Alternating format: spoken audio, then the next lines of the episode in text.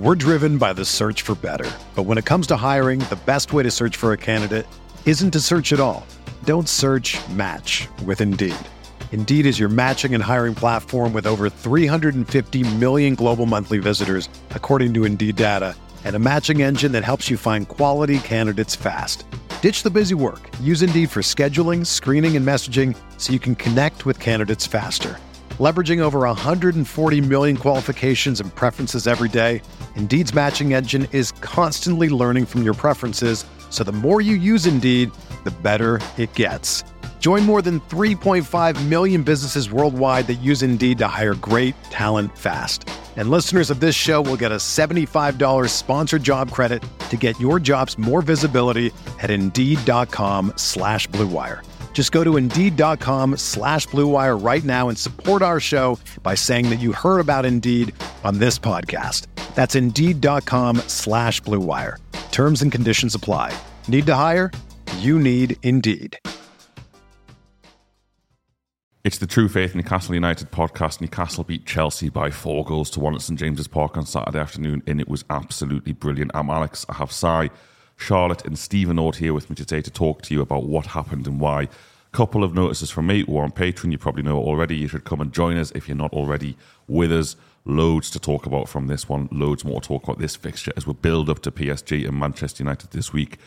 We also have a live podcast at the Stand Comedy Club in Newcastle, Tuesday, the 5th of December. Come and join us. There's Charlotte and I, there's Keith Downey, there's Craig Hope, Luke Edwards, Mark Douglas. It's going to be a great night. Loads of tickets already sold, so get them while you can. Would love to see you there. But let's talk today, friends, about Newcastle beating Chelsea 4 1. And I want to start off, I want to start off today and talk about the unbelievable feeling of not just battering a team like Chelsea with their wealth, with their recent good form, but the fact that Chelsea turned up yesterday at Newcastle United and they smell blood, they think 11 first team injuries. They think these lads were really poor against Bournemouth. They think PSG on Tuesday, will they be distracted? And if I'm in that away end, you're thinking this is the day. We couldn't play them at a better time. And I have felt like that so many times over the years. I've gone away from home. I thought, yeah, they're better than us, but we can beat them today. What a great time to play them. And then they just beat you anyway. And they beat you comfortably. And it, that to me is the sign of a really, really good side. Doesn't matter. Three goalkeepers in the bench, fine. Kids on the bench, kids in the team, fine. Alexander Isak, is he fit? Yes, he is. He scores. He's brilliant. it's just, to me, it's just the sign of a good, good team and a good team we are. And it was a great day, Charlotte. What did you make of it? Yeah, it was absolutely brilliant. I am 100% guilty of looking at that team sheet and thinking, yeah, there's enough quality there, but if we need to use the bench, if we if something goes wrong on the pitch, I'm I'm not confident. Chelsea going into the international break, we're starting to find a bit of form after a, a, a sort of middling start to the season, and I just sort of thought you know, if we come away from this one without injuries, with a point, I'm going to be pretty happy. I think that's okay. And then, and then they just Chelsea just did not come out of the blocks um, with any kind of intent. I, I didn't think. I, I, thought they were they, they were terrible yesterday. We were mint, but they were terrible. And um, and I just, you know, you you start to that that sort of feeling starts to rise in you watching the game. Um, oh my god, we might actually beat these we, with with this squad with 11 first team injuries and and I think it's it's both the manner of defeat for them and the, uh, uh, so the manner of our win is probably a better way of saying that, and then also sort of what it means for us going into the next few games. Um, I just I, it feels it feels brilliant. I think there's a lot to kind of praise the team for, and I'm sure we'll get into that. Praise Eddie Howe and and um, Mad Dog for, but it was it was such a great feeling in the ground yesterday at two one up, not not just four one up. It was it was brilliant. So I'm buzzing. Thoughts, Stephen? Well, it wasn't 2 1 for very long because Thiago Silva helped us make it 3 1 very quickly afterwards. Um, I, I just, at half time, I'll be honest, I thought it was fairly even. Like the Pope had made a good save from Enzo. Joelinton somehow missed that header at the back. Like, um, yeah, but we'll get into that probably later. It's more skill um, to miss it. Yeah, but at the same time, the difference in the second half from the first half was absolutely but like clearly they'd had a word and said, look, if you put a bit of pressure on these and turn them, they're, they're worried, they're ragged, and pace is going to get in behind them. Whereas we were worried in the first half about pace getting in behind us, certainly when Sterling got away. Um, I thought the ground was really, really good, particularly because the referee was inept. Um, and I think that nothing rises, makes St James's Park railed up better than an injustice. Um, I don't know how Jackson wasn't booked for diving for the one that went out in the corner, in the opposite corner to where I sit. Um, I thought he was really, really poor. I thought he let Chelsea get away with a lot. Um, and then Newcastle's atmosphere went up, and once the atmosphere goes up, I think we can beat anybody. I don't think it matters. Manchester City, Paris Saint Germain we've shown it so far this season. When the crowd's behind them and the noise noise level starts to rise, teams don't want to live with us, and the intensity comes up from the players. And Matt Ritchie was the first sub off the bench, I think, today, and I was like, that was a worry. Like that was a real worry, but I shouldn't have worried because Eddie knows what to do with him. Just say to him, right, just run forward ten yards, then pass it back to Trips, and he'll do something with it. I, I, I agree with you, but I think it's it's not just yesterday. There is a theme against good sides at home, and I'll take you back to um, to Manchester United at home last season as well. Whereas we're often the better side, or or in the game at least in the first half. I think about Man City at home this season. I think about Arsenal at home, even PSG to an extent, where we'll go in two 0 and you think they're going to come back after half time in all these games between kind of minutes 50 and 65 teams can't handle us that that is our time and we did the same yesterday like you said off air side I think Chelsea probably half time 1 1 thinking we can we can win this. Mm-hmm. They weren't thinking that after 65 yesterday. We are just so good at raising the level of our game to a level that teams just can't match intensity wise they just can't match it. And really interesting for, for me in, in in the Arsenal game in this game which is the last two home league games is the other team have had way more options off the bench but we've got better as a game has gone on and they've got worse despite our limited options on the bench. And it's just kind of I don't know I don't know what they're, they're doing or saying at half time but it's almost like first half is boxing gloves on second half it's like right we're just going to beat you now and we did it again yesterday and it's a clear thing like I said Manchester United at home was the same last season where straight after half time or, or close to after half time Willock scores and teams just can't they, they can't come back for it and it's almost like once we once we go ahead in the second half first half not so much um, the game is just over. And even before the red card yesterday, the game just felt over. So I thoughts. Yeah, I think I think Charlotte can be forgiven uh, because I certainly Thank thought you. before the game when I saw the lineup, I thought this is going to be tough. I would have, I was taking a draw uh, before the, before a ball was kicked. Uh, you know, Isak just coming back. You never know if you're going to get fully fit. Isak off is going to take him a little bit of time to get to get match fit to look to look sharp. Um, and Lewis Miley again, I, I probably underestimated him to be fair, but Lewis Miley up against Enzo Fernandez, you know, one of the World Cup stars.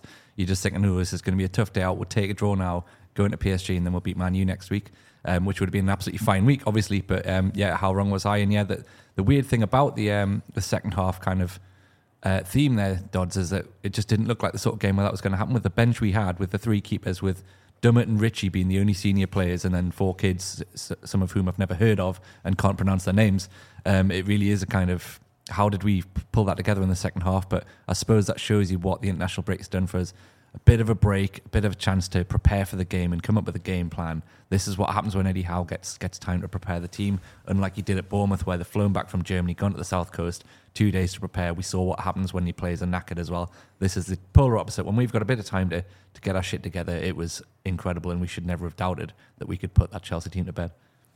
And it's a really important win in terms of the the weekend as well, because you got some people might not like me mentioning these teams, but I still think we are as good as them on our day with players fit. But Liverpool and Manchester City play each other and drop and both drop points. Spurs and Villa play each other today, and one of them will drop points at least. So it's really important to kind of at least until the second half of the season, until January, until we get some players back, keep in touch with the teams above us, in particularly in terms of Champions League qualification and that hopefully top five. Just just winning yesterday when it mattered was such so important. I just think I've got so much time and respect for for teams that that are great when they shouldn't be. And you know, Joe Willock's out. That, that's a massive blow. You know, one thing one thing that I was taking into yesterday was Willock's great. He's he's brilliant. He's going to be back. He's had two weeks training.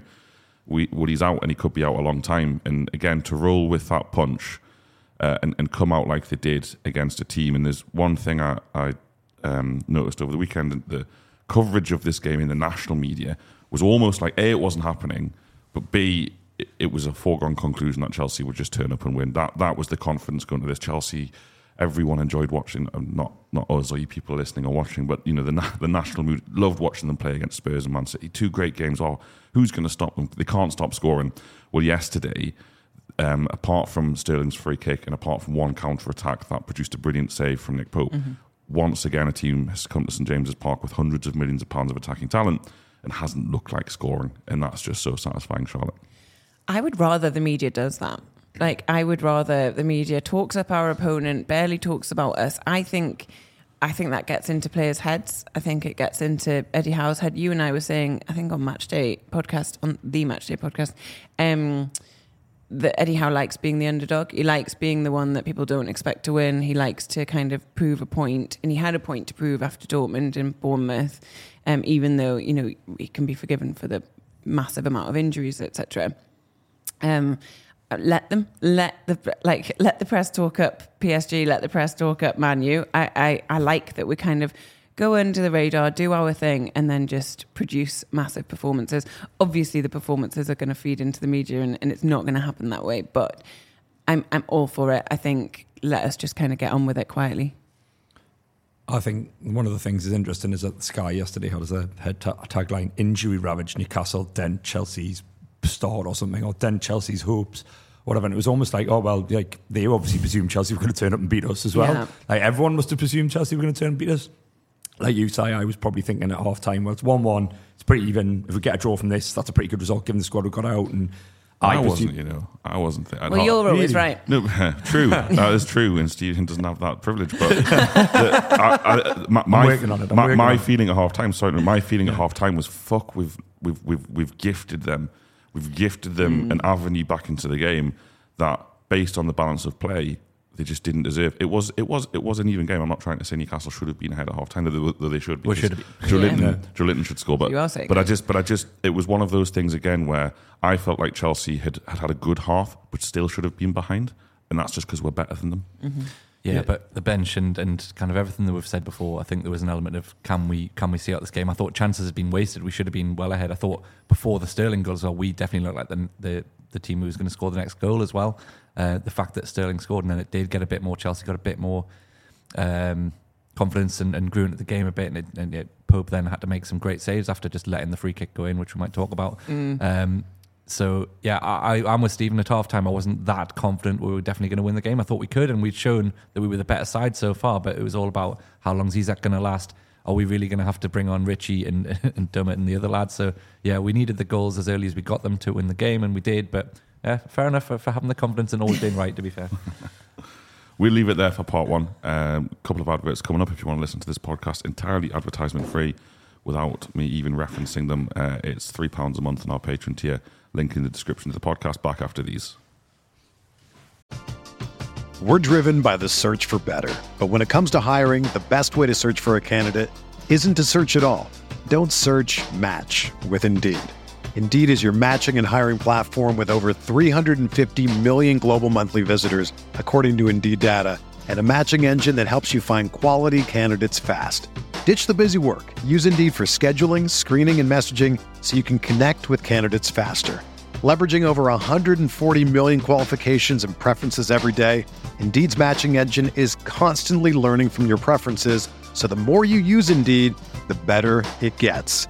Join more than 3.5 million businesses worldwide that use Indeed to hire great talent fast. And listeners of this show will get a $75 sponsored job credit to get your jobs more visibility at Indeed.com slash Blue Wire. Just go to Indeed.com slash Blue Wire right now and support our show by saying that you heard about Indeed on this podcast. That's Indeed.com slash Blue Wire. Terms and conditions apply. Need to hire? You need Indeed.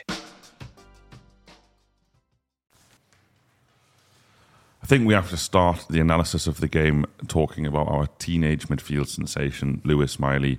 Uh, Stephen, you were really impressed. Yeah, um, I think most people who probably watched Bournemouth on the telly and saw him being shoehorned into a team that was slowly but surely unravelling. Like even Miggy couldn't last the first half, and then injuries continued to catch up with us. Um, probably saw a guy desperately trying to get on the ball, desperately trying to make an impact, but clearly, uh, I, I think for the team as a whole, everybody else was absolutely shattered, and he was being expected to play the Bruno role. Um, which is pretty difficult for anyone to do. There's a reason why Bruno is as good as he is, but to give a guy on his proper first Premier League start, I think it was like that opp- opportunity to go and do that is pretty difficult to. to so yesterday he went and played that Longstaff role. Now I don't want to upset Si by talking about Sean Longstaff in, in a negative way, but you wouldn't have known that Miley was only 17 and just coming into the team to take Longstaff's place. His confidence on the ball was much improved from the pre, uh, two weeks ago. Uh, the pass for Isak for that first goal, to have the vision and the confidence to play that ball on your first Premier League home stop. What, like, he must be buzzing this morning because I can just imagine he's replaying that pass over and over again in his head. Um, Probably on the telly as well because Eddie Howe makes them all do that. uh, rewind to watch yeah, it just again. keep watching the game. But like,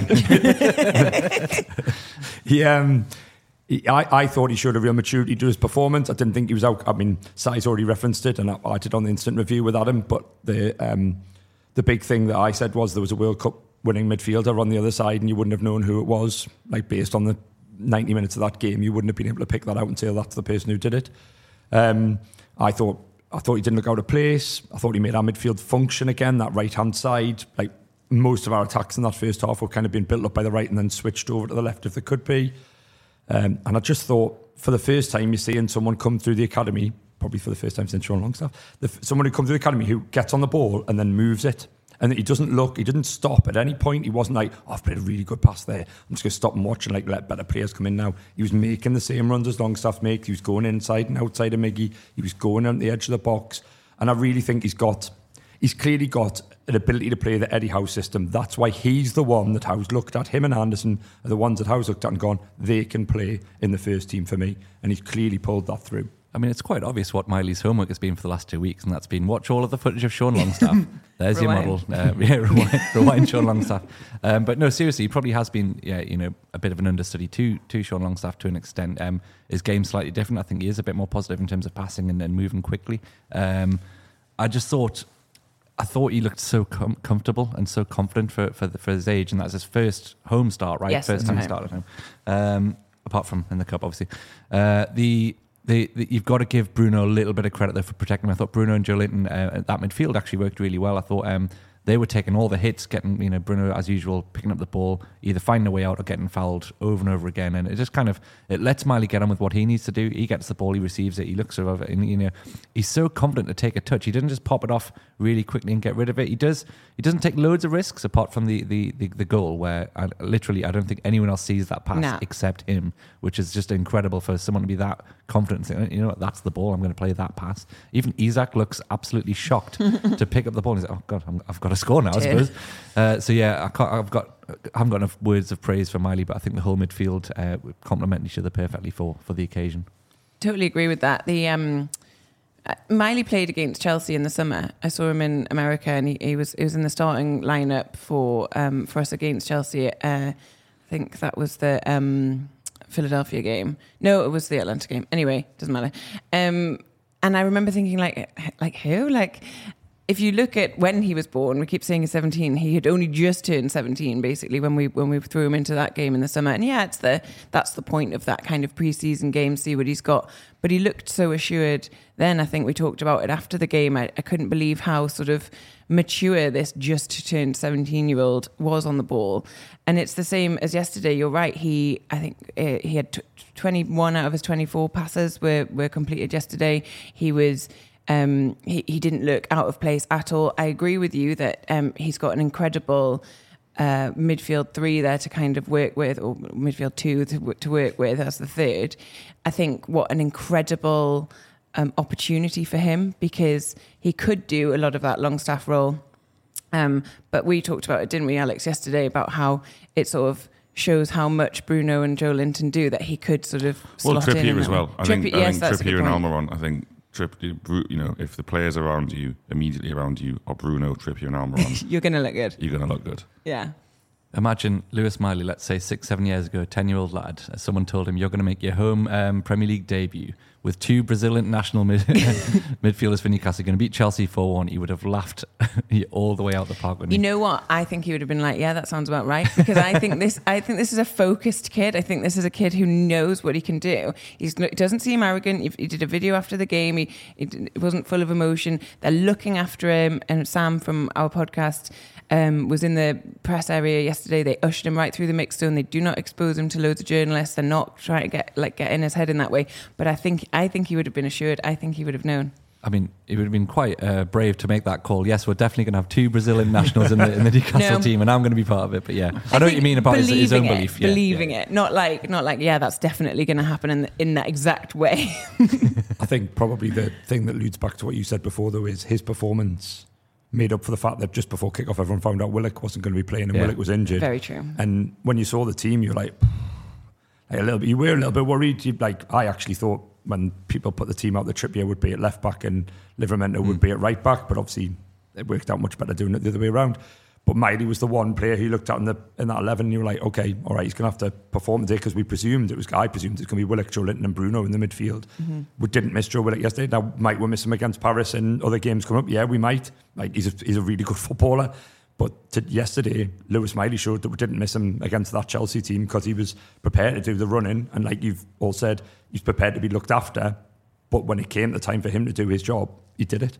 Um, and even if it was only that one pass in the game, he can go like that's your highlight reel. I'll tell you what, some highlight reel to have. I really enjoy uh, goals that are scored, which the goal scorer doesn't get any attention. And that Yeah. was one where Isak runs away and then immediately turns around and think, shit, this is totally inappropriate. Where's Miley? Let's give him, him all of the love and attention and all the team run to him. That's a nice, a nice moment. And again, speaks to a point you make regularly, Charlotte, that this is a, a really together team and everyone just seems to get on really well. And that's why, one of the reasons probably why we're so good.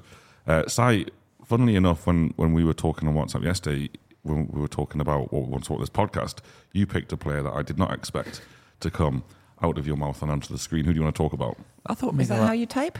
Uh, yes, out of my mouth onto the screen.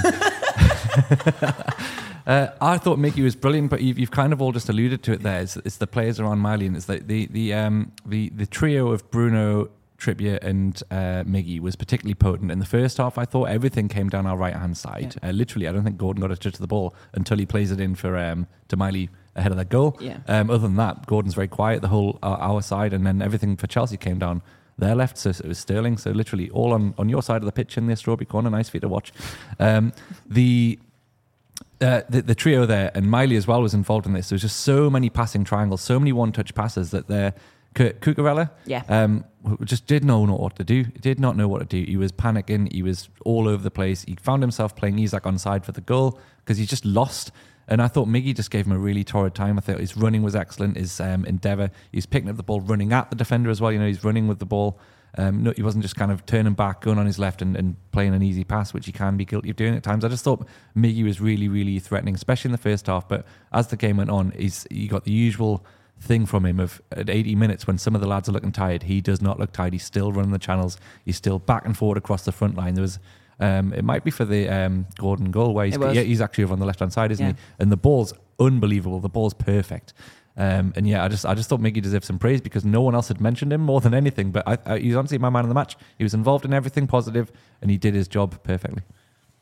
It, it didn't make the highlights, but when he was substituted, the whole of the east Yeah. stand, then round the strawberry corner, then the Gallowgate, like was a stand ovation from as he walked round the back of the. He did have a really good game. I actually worried in the first ten minutes that he wasn't fully fit because he kept like grabbing towards that same leg that he would injured against Bournemouth, and I was like, oh, please don't tell me we're going to risk him for 60, 70 minutes here, and he's going to collapse in a heap. Um, but actually, where we saw like his his big influence was when he could go both sides, when he could make the run to make space for people. Cucurella is not, uh, Cucurella, Sideshow Bob, whatever he's called. um, he, uh, he he couldn't he couldn't live with Miggy once Miggy started to come inside. The one time he could was he he was happy to show Almiron down his outside, which we know that's Miggy's big problem. But you can't afford to do that when Kieran Trippier is going to overlap Yeah. or underlap, or whichever way he's going to go. It doesn't really matter. If Trippier goes beyond him, all of a sudden the left back's got a massive issue. And when Miley made that run, or when Bruno made that run, he's still got a big issue. And that allowed Miggy a bit more space to come inside. And he's adapted to his role really, really well. I do think, uh, well, I I said it at the start of the season, I thought the ultimate aim was to have Barnes, Isak, Gordon as our front three across that line, but you'd be hard pressed to take Miggy out of the team. Like, even if Barnes was fully fit, and I think you'd be hard pressed to take Miggy out of the team at the minute because his performances have been really, really good, and his impact is, well, it's there for see in games like today. That ball for Gordon for the fourth goal was excellent. Yeah, I'll touch on, on Gordon quickly, actually, myself. And his statistics are becoming a little bit silly. It's 12, 12 league starts, or 12 games, one of the two. I think it's 12 games because he came on against Sheffield United. Uh, five goals, three assists. They, they are, they're the kind of, of stats that push players of his age to be worth closer to 100 million than 45 million. It's already looking like an obscene bit of business for Newcastle to go out and get him, despite all the criticism at the time from Everton fans, national media, and some Newcastle fans because of Gordon's six months at the club. Uh, what a what a vindication for whoever whoever was the brains, whether it's Howe, whether it's Ashworth, and other people at the club, complete vindication. And this is the great thing about Gordon, and I think this is what separates great players from good players. And Gordon still has a bit to go before he's a great footballer, but I think his form and performances so far have led him to at least be on the path. Is that, like you said, Si, they still contribute when they're having a quiet game. Mm. So yes, I mean Gordon had a, a good second half, but it wasn't like that was a game he saw loads of the ball and yet he's put the ball in for the Jamal Lascelles goal and he scored. And it's almost like if you're if you're a player who can have that level of contribution on your off days, that's what great players do. You almost don't notice them, and then they do something incredibly consequential. And that's probably the most pleasing thing about Gordon for me. If it was just kind of one week on, one week off, one week gets lots of the ball, one week he doesn't, and sometimes he performs, sometimes he doesn't, it would be great. But we're getting more than that. And when we've analysed on this podcast, maybe since Howe got here, and particularly since the end of 21 22, one thing that Newcastle have probably needed under Howe to progress each season is more goals. So you look at what we did last season defensively, we could not have been more perfect almost. We needed to score more. We are. We are doing that this season. We are scoring more goals this season. And the only way you can score more goals is demanding more from your front three in particular. And we went into the first game of the season with Gordon having had a very good pre season, but it still wasn't guaranteed he was going to start the first game against Villa. Um, there's just no way he doesn't play now. He's he's in the team. We're definitely scoring more goals because just before we started recording, I went onto YouTube and typed in Newcastle 4 dash 1. And all the suggestions that come up now from the last six months I got PSG, I got uh, Everton, I got. Um, who did we just beat 4 1 recently? Anyway, I got three three options. I should have written them down. Um, but yeah, we, we, we're starting to, starting to score goals. But I thought um, yeah, in terms of other players yesterday, it was a little story of mini redemptions, wasn't it? There was a Nick Pope who I was very frustrated at for the for the, The free goal, kick. I really, yeah. you know, in real time it was quite, it was a good shot, and he, he's done very well to get that kind of nice dip on it, Sterling. But Pope should at least dive or do something and make it look like you're trying. I, I, I just hate to see a keeper just watch it go in. It was, and then when you see it back, it's not even that in the corner. Um, but then he makes an excellent save against Fernandez, and he does uh, uh, everything else he needs to do later on in the game. Uh, Lascelles gives the ball away a couple of times. He goes on some ridiculous marauding runs. I'm not sure what he's playing at. Um, Really he, he comes back and what, what he's doing for that header, why why he's the, the most advanced player for that cross. Don't really understand it either, but it's an excellent header, and yeah, redemption for him. Um, and there there are others. Um, Joelinton's Joe bad Linton, header. Yeah, Joelinton, terrible header, but then you know, I mean, he, he, he literally just just put the fear in Silva Yeah, to the Yeah, point where he just it was He just like, all right, have it, mate. Yeah, just I'm not. I don't want. I don't want the ball. I just love watching Joelinton. I know that we're not going into every player, but the the, phys- the physicality with which he plays and dominates other players. He just he just makes himself so big, it, and and players can't get round him. I don't know how he does. It's like a pufferfish, Yeah. but not. What was that? His first goal of the season? Uh, d- I, th- I think it was because he's missed so many big chances. Um, mm, maybe. it, it seemed to mean a lot to him anyway because he ran away like beating his chest, going absolutely mental at finally getting the goal. I thought he was yeah. going to go full Kutspire. I thought the Hordens were going to get it. Like I genuinely thought the Hordens were going to get it. Yeah, no, I, I think the Lascelles, um, the full Lascelles renaissance came when he actually ambled up the right hand side and the whole ground shouted "shoot." Um, like, uh, yeah, I mean, he gave the ball away for the goal, trying to be a bit more Fabian Schär, a bit more Sven Botman. Um, that's the danger with Lascelles. Like, he still, I know, he has played much, much, much better. I think any of us could have imagined when he came to the team but he's still not a ball dominant centre half. You still don't want him carrying the ball 30 yards to be trying to pass it in. Um, someone I think does need a special mention is Fabian Schär because if that goal Always. goes in, like forget about PSG, he beats three players and then nearly puts it in. And then you're thinking to yourself, that's a centre half. Like, I, I, I just think he is head and shoulders now. Like, if you consider Steve Bruce deemed him surplus to requirements, if anyone needs, if Steve Bruce is going to get the Republic of Ireland job, which the rumours are, someone needs to put a, t- a re- t- video of that in front of them and say, he said he wasn't very good. and that, that should be enough. Can only play in a back three. yeah. Loads more players to discuss, but we'll have to move the show on. We do have the review show out tonight on Patreon where we'll discuss this game in even more depth. So come and join us in there for that. We're going to leave you now with a couple more adverts and back after these. So we're to do do part three of the show now, and it's it's on a topic that I didn't expect to be recording on today, uh, and it's a bit of a shame, really. And I'm not trying to hammer uh, the two individuals, the two the two owners of the football club, uh, Mehrdad Ghodoussi, Jamie Reuben, about this because at the end of the day, it's just a comment, it's just a thought, it's just an opinion. Um, but you know, it's strange to be, and not just on this podcast, but a lot of the discourse, and I think you're going to see some media about it in coming days as well. It's strange to be talking about a criticism almost of the fan base when you've won 4 1 in such an important game, in such an important week, in such an important season.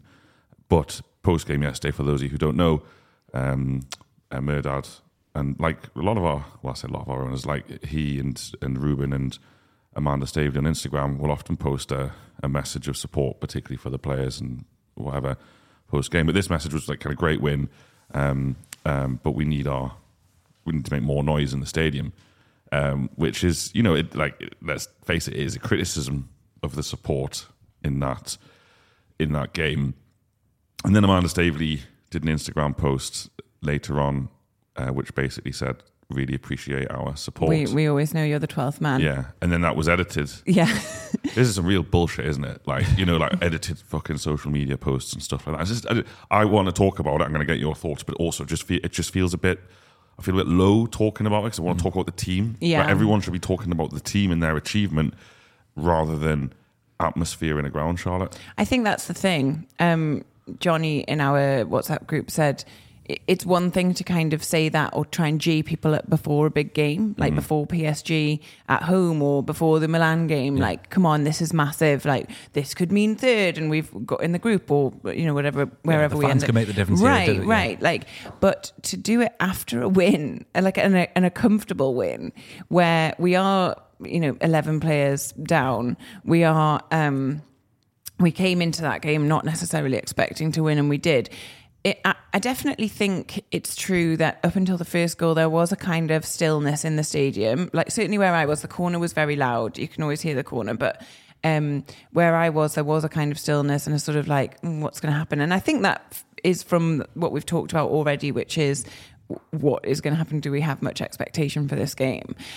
but it's the time it's the timing of this post like i don't if you think that that's perfectly fine. It's mm-hmm. perfectly within your rights to think that, that the stadium wasn't loud enough and you want to to, to get people going. But w- why would you post it after a win? You, he literally Mehrdad quote tweeted the the team picture to say it like this is a team who are celebrating a win you know Joe Willock's eating his popcorn and everybody's happy about the win and all these youngsters are in the picture who are never normally in the picture there's something quite special about that and then it just sours it ever so slightly and and and I'm not like disagreeing on the whole with it as a sentiment I just go ahead So I, I, I think they're allowed. They're allowed to say whatever they want to say. I'm not going to. I Free don't want to. Yeah, free speech. But I don't want to be here. Uh, you know, if if you're going to accept people having a voice on social media, then they have to have a voice on social media. Yeah. But I think it's it's kind of difficult to swallow for all the reasons you said in terms of timing and context, but also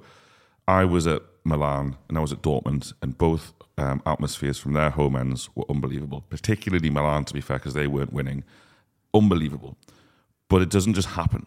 It happens because the club work with the supporters to create parts of the ground that develop over years of culture and tradition to make a noise and support the team. And then it's kind of club and fans and team working in unison and working in one. We've got a 1600 bit standing section in the mm-hmm. corner. There's 1,600 people, and I'm in, I'm in that corner, and I was in it yesterday. And I'll come to you, Stephen, on just general thoughts about the atmosphere in a sec. But I just feel like you can't, or you can, but you shouldn't make kind of comments like that without because you literally own the football club and have a have a say in the way that the club is run, without then saying like, okay, we're gonna we are going to do so, like we as in the owners are going to help this rather Yeah. than just saying you should do better. You guys should do better. Well, okay, make the make the Gallowgate end safe standing. Give us eight thousand seats where people who want to sing can make a noise, and I guarantee you, you'll a fill it, and b you'll get the atmosphere you want. But just kind of like you guys do it organically because sorry, you couldn't get a ticket yesterday. Charlotte, you, you had a ticket yesterday, but you're in the Milburn stand. Mm-hmm. Having been to lots and lots of football matches with you two, you both make a lot of noise when you go to the game. Very hard to do it in the Milburn stand. Very hard to do it if you're not there. but but ultimately, you've got you, you've got My a living room was situation. raucous, by the way. raucous. You've got a situation where tens of thousands of people want to go who can't. You, um, and you've also got a situation where loads of people who do go probably do want to make more of a noise, but the way that tickets are distributed and organised in terms of the kind of just the makeup of where people go in the ground, how they get tickets to the ground, having to go into a ballot. You might have wanted to go or, or anyone listening to this might have been a member yesterday, would love to be in the Gallowgate yesterday, would love to be close to the corner, and you're in level seven, or you're below the away fans and the leaders. And I just feel like as a football club, it's absolutely fine, like you say, Charlotte. I agree. If that's what they think, fine, no problem with it. Please do something about it rather than just taking to social media because that's bullshit, in my opinion. Yeah, well, I don't disagree with any of the last point you've just made there. Um, I think if you want to do something, but there's one way where we could look at it and say maybe they're trying to be a bit clever. Um, our next home game is eight o'clock on a Saturday night against Manchester United, and I can guarantee no matter what happens, the atmosphere and the noise will be extremely loud for that. So maybe they've been a bit clever about it and gone like, "Oh, need to come up." I'm giving them a bit of credit there, but A lot of probably credit. they don't deserve. Um, I personally think there's a couple of issues with it. First of all, the corners, and I am on the stand like next to the corner, so it is always loud where we are, and there is always singing. Um, I thought songs about Reece James and whether he's as good as his sister or not, and like um, Gareth Southgate's view on uh, Raheem Sterling's abilities as a footballer were impromptu songs that came and like created a bit of an atmosphere around the ground. Um, Chelsea were singing "No Noise" from the Saudi boys, and 60 seconds later it was three-one to the Saudi boys. Um, I think the I think the issue well, there's a couple of issues. One, there are large spaces of the ground that when the second half kicks off, and maybe this is why that 50 to 65 minutes is important. There were large spaces of the ground five minutes into the second half that didn't have people in seats. I wonder how close those seats are to where Mehrdad sits. Uh, well, some of them were, but some of them were also in the, in the Leazes, in the Yeah. middle of Yeah. the Well, that's on wings, level isn't it? Yeah. And, you know, if you want, and again, Alexis probably comes back to it, there's going to be certain people who are going to go to the game for a very different experience and to come and have a sing along. They're coming there to be entertained. And they'll make an atmosphere or they'll sing songs when they're winning or when they when they feel it's worth doing it. Um, I don't know.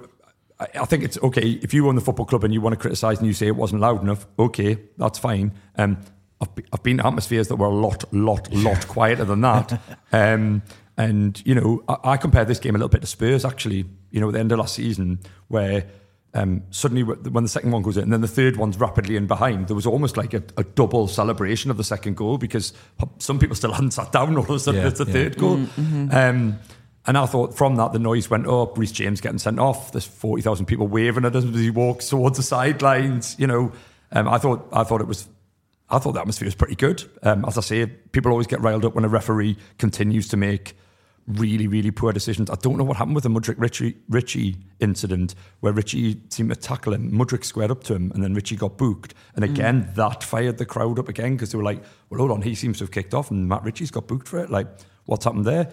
Um, I think probably, like you say, we've got to get towards a situation where there's a not an ultras group because that makes it sound like some fans are better than others or whatever. But Milan, they do have that. At, um, In, in Milan, they're given their own village. Yeah. Like outside the And I want a weird little Tudor village Yeah. covered in graffiti.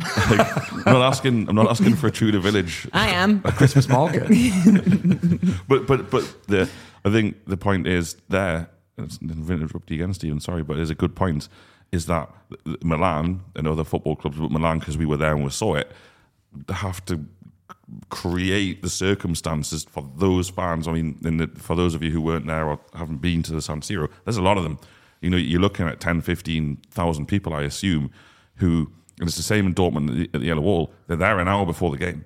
But they're, they're there an hour before the game because they they it's their part of the ground and they've got their little Tudor village. it sounds ridiculous, probably to But it, people who it don't is. know. It's like it's like this odd, like piazza. Well, not odd. It's a like, little piazza thing that they've got walled piazza. So, uh, but it's it's low walls with kind of thatched esque roof. So it does look like a little old, like old timey house, but it's it's not. It's big. full of ultras and Full of, full of ultras and flares, and then it's and then it's got really aggressive graffiti all over the walls of it. So it's like that's incongruous, but all right. But it's their it's their area, isn't it? Yeah. Which is all designed. You know, I'm sure there's lots of issues with ultras and whatnot. We don't want to go down that route, but the, there's a benefit to Milan for having that support. Their team is better because of that support and that culture. And like Stephen says, there's just none of that here. And, Yeah. and it's not just at Newcastle. There's none of that, but. But everyone stands in the Kop and has for years. There are, there are. I mean, the shed end at Chelsea is the same.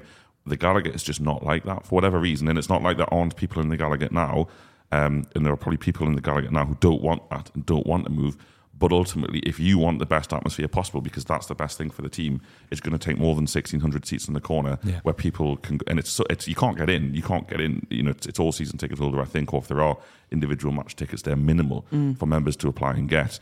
It the club could just could just do more if the club think it's an issue, and from these tweets, it suggests that they do.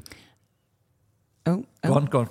I think what frustrated me a lot about the tweets is is uh, um, and I'm going to call it a naivety rather than like any kind of intent, but Twitter is a very divisive place, right? So immediately people jump on that and start blaming people. There's no it it like you say, what would have been so much more constructive is the atmosphere seemed a bit flat for 20 minutes today. Let like I'm like we're going to look into this. We're going to work on how we we fix this. Instead, it's a tweet that says you've got to be better and then people start pointing fingers. Well, the corporates, well this, well that. Yeah. And it's like it you know, yes, those like corporate tickets are less likely to get up and sing, but it's naive of anybody commenting to suggest that AC Milan or Dortmund don't have a mm. massive corporate section. It is about like it is about concerted effort and working with the fans to make a good area to to make some noise. It's a great point. I put a tweet out about this last night, and it's just there are some good replies, but there's just full of people saying "fucking members," international fans, and that just creates loads of division Right. and nastiness. And like, it's just it's not their fault, the owner's fault that these people kind of or whoever points fingers, uh, whoever some people point fingers at them. But it's just we just shouldn't be talking about it Yeah, now. we should be and last about- we won 4-1. Last night we won four one. The team were amazing. That that has to be the focus. Like you say, it might be a naivety that they don't understand about how literally people take things or how, how the strength of feeling about access to Yeah. St James's Park. That's just the wrong place, wrong time. Yeah, I don't wish to labour this point, despite the fact we keep saying we don't want, don't want to be talking about this, but uh, I'll have my say. Um, yeah, I want to use the word naive um, to give not so much the benefit of the doubt that it was a clever pre-Man United tactic, Steve. Um, nice of you to think that. Uh, maybe, maybe. Um, I think there's a lot of naivety in what he said. I think um, he doesn't obviously hasn't been in English football enough to know that a Saturday three o'clock kickoff doesn't get the same kind of atmosphere as an evening game. There's lots of contributing factors to that. Um, it's a Saturday in the run up to Christmas. The city centre it gets busier and busier at this time of year. It means buses are fuller. It takes longer to get into the city. It takes longer to drive into the city. It takes longer to get parked up. You don't get as many people into the ground as early or, or to the pubs or whatever. Um, I don't know if he's noticed how hard it is to get into the fucking stadium when you've got uh, e-ticketing. That's still a problem You really struggle with that. it does take like 20, 25 minutes. So people who used to have one extra pint and then get to the ground five minutes before kickoff can't do that now. They've got to get there half an hour before. They've got to queue up for fucking ages at the uh, stuff inside the ground. Um, that's the same at half time. So people who go for a, a half time beer to, to top themselves up or to give them to keep themselves kind of in the in the zone, so to speak, in the especially in the corner, it takes ages to get a drink. The service is crap. Um, so there's lots of contributing factors. That's why people come out slow at, uh, after half time. Um, I did comment to you guys that I thought the atmosphere was quite quiet, um, certainly before the first goal. Then after they equalised, until we scored again, it was a little bit, a little bit tepid. But there's lots of factors for that, and I just think he should know this stuff. He should know, and I also think that, um, as you mentioned, 1600 in the corner. If you're in the Milburn stand, you can't always hear that, especially if there's uh, noise from the away fans. Yeah, 'cause it's Doesn't mean it's not 1600s, happening. 'cause Doesn't mean it's not happening. It just means that yeah, they're all concentrating in a very small part of the ground, and, and the, all your points are massively important. And I think it's naivety hasn't really thought about that. He doesn't realise that that Saturday three o'clock against a mid-table Chelsea team, you know, um, it's just not quite what he's expecting. But he should expect that because no one else was really surprised by it. We're going to leave it there. Yes. We're going to leave it there. Thanks so much to you guys for, for being part of the conversation. Thanks everyone for listening. Newcastle are absolutely fucking class. They proved it again. That's the main takeaway. Despite what we finished the pod on, there's going to be a full review of this game tonight, and we'll talk about things. Or the, those podcasters will talk about things that we haven't. So come and join us on there on the Patreon platform. It's three to eight pounds a month. Uh, another plug again for our, our live show at the stand next Tuesday, the fifth of December. Come and join us. Should be a great night soon. very soon. And uh, we will be back for you on this podcast after Newcastle United face PSG, which is a massive game on Tuesday night. Speak to you all then. Bye bye.